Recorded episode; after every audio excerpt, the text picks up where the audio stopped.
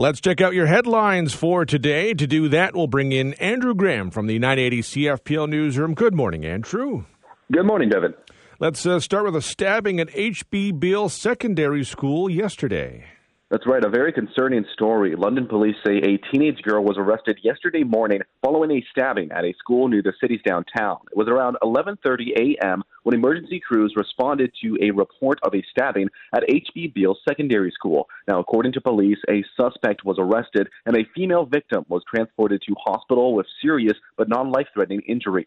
Police told Global News that the stabbing occurred inside the school. Thames Valley District School Board officials said in an email that members of their traumatic events response team are available to support staff and students in processing the impact of this event. Now, the investigation is ongoing, and police say more information will be provided as it becomes available. We will follow that closely throughout the day. As you heard on the program yesterday, London's new city council is going to hold a special meeting today. That's right. The meeting was called by Mayor Josh Morgan and will be held at noon today in response to the Ontario government's proposed Bill 23. Also known as the More Homes Built Faster Act, Bill 23 looks to spur new construction through a number of sweeping changes for municipalities and conservation authorities. But those changes have come under fire, with critics saying they threaten city finances as well as the environment. Morgan says he's most worried about the massive reduction in development charges, which are fees applied to new builds to help pay for city infrastructure. In a preliminary analysis of the bill, the Association of Municipalities of Ontario said it would result in the transfer of $1 billion in costs from developers to taxpayers without any likelihood of improved housing affordability. Now, Morgan says he wants the province to carry out more consultations before the bill is passed. Well, speaking of the Ontario government, we are learning more about their tentative deal with CUPE. That's right. Just some bits and pieces coming in here. Education Minister Stephen Lecce says that a tentative agreement reached with CUPE over the weekend will provide the union's lowest paid members with a, quote, significant pay increase that equals out to about 4.2% annually. Lecce made the comment to reporters at Queen's Park on Monday as he discussed the 11th hour deal to avert a strike that would have shut down in person learning in most boards this week. Now, CUPE members still have to ratify the agreement, a process which is expected expected to take until Sunday to complete.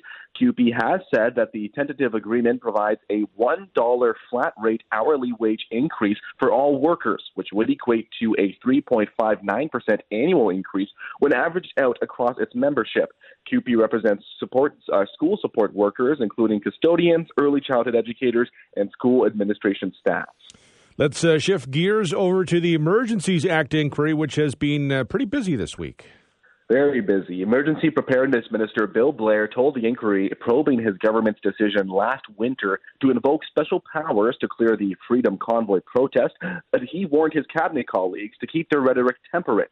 The first federal minister to testify at the commission, Blair said he worried inflammatory language from the government could incite an inflammatory response and draw more people to the protests that paralyzed downtown Ottawa and some international border crossings. He said he was concerned about the security and integrity of Canada's borders and critical infrastructure, explaining, quote, you don't have to blow everything up to render it unusable. Now, CSIS Director David Vigneault also testified yesterday and said he told the Prime Minister he believed invoking the act was required based on what was happening across the country. More top government ministers will continue testifying today, beginning with Public Safety Minister Marco Mendicino. Meantime, an RCMP threat assessment prepared shortly after Freedom Convoy protesters arrived in Ottawa last winter says people online were trying to find out Prime Minister Justin Trudeau's location. The series of assessments were tabled before the public inquiry probing the Trudeau government's use of the Emergencies Act. RCMP intelligence analysts reported seeing such activity several days later after Trudeau announced he was isolating due to a COVID 19 diagnosis. And this is something that I think a lot of people will identify with. Uh, Chris Hemsworth has announced he's taking a break from acting. That's right. Hemsworth made the decision after receiving news that he had a heightened genetic risk of developing Alzheimer's disease. Hemsworth learned that he has two copies of a specific gene which can increase one's chances of developing Alzheimer's 8 to 12 fold and is associated with the earlier onset of the, the disease, according to the Mayo Clinic. Now, about 25% of the population has one copy of this gene, but Hemsworth is in the 2.23% that inherited the gene from each parent.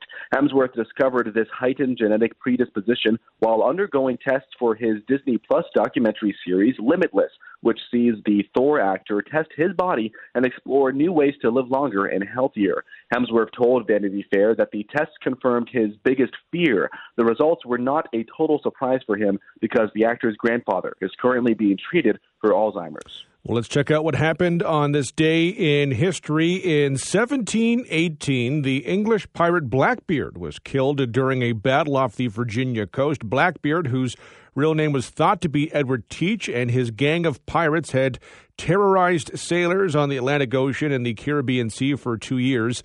He was actually uh, beheaded. And this I've uh, being a big uh, fan of uh, pirate history. It's really interesting to read about. Nonetheless, in 1906, the SOS distress signal was adopted at the Second International Radio Telegraphic Convention in Berlin, replacing the call sign CDQ, sometimes explained as come damn quick. The letters SOS is not an abbreviation for an acronym, but they were selected because they were easy to transmit. Over the years, however, it has become associated with such phrases as save our ships or save our souls. In 1922, the Royal Agricultural Winter Fair first opened its gates in Toronto. It has since been held annually, except during the Second World War years. Considered the largest indoor agricultural show in the world, the fair also signaled the emergence of the Royal Horse Show, one of Canada's premier international equestrian events. In 1957, the first ship passed through the Iroquois Lock of the St. Lawrence Seaway at Cornwall. In 1963, U.S. President John F. Kennedy was shot as he rode in the presidential motorcade in Dallas. He died minutes later in hospital, and Lyndon Johnson was sworn in as president. The Warren Commission was appointed to investigate his murder and concluded Kennedy was uh, killed by a single bullet fired by Lee Harvey Oswald. In 1973, in a TV address, Prime Minister Pierre Trudeau said Canadians, or asked Canadians, to voluntarily restrict their consumption of fuels and predicted an energy rationing program at the retail level would be needed if Canadians did not cooperate. In uh, 1986, Mike Tyson defeated Trevor Berbick by a knockout in the second round to win the World Boxing Council's heavyweight championship in Las Vegas at the age of 20 years and five months. He was the youngest heavyweight champion in history. In 1999, Wayne Gretzky was inducted into the Hockey Hall of Fame.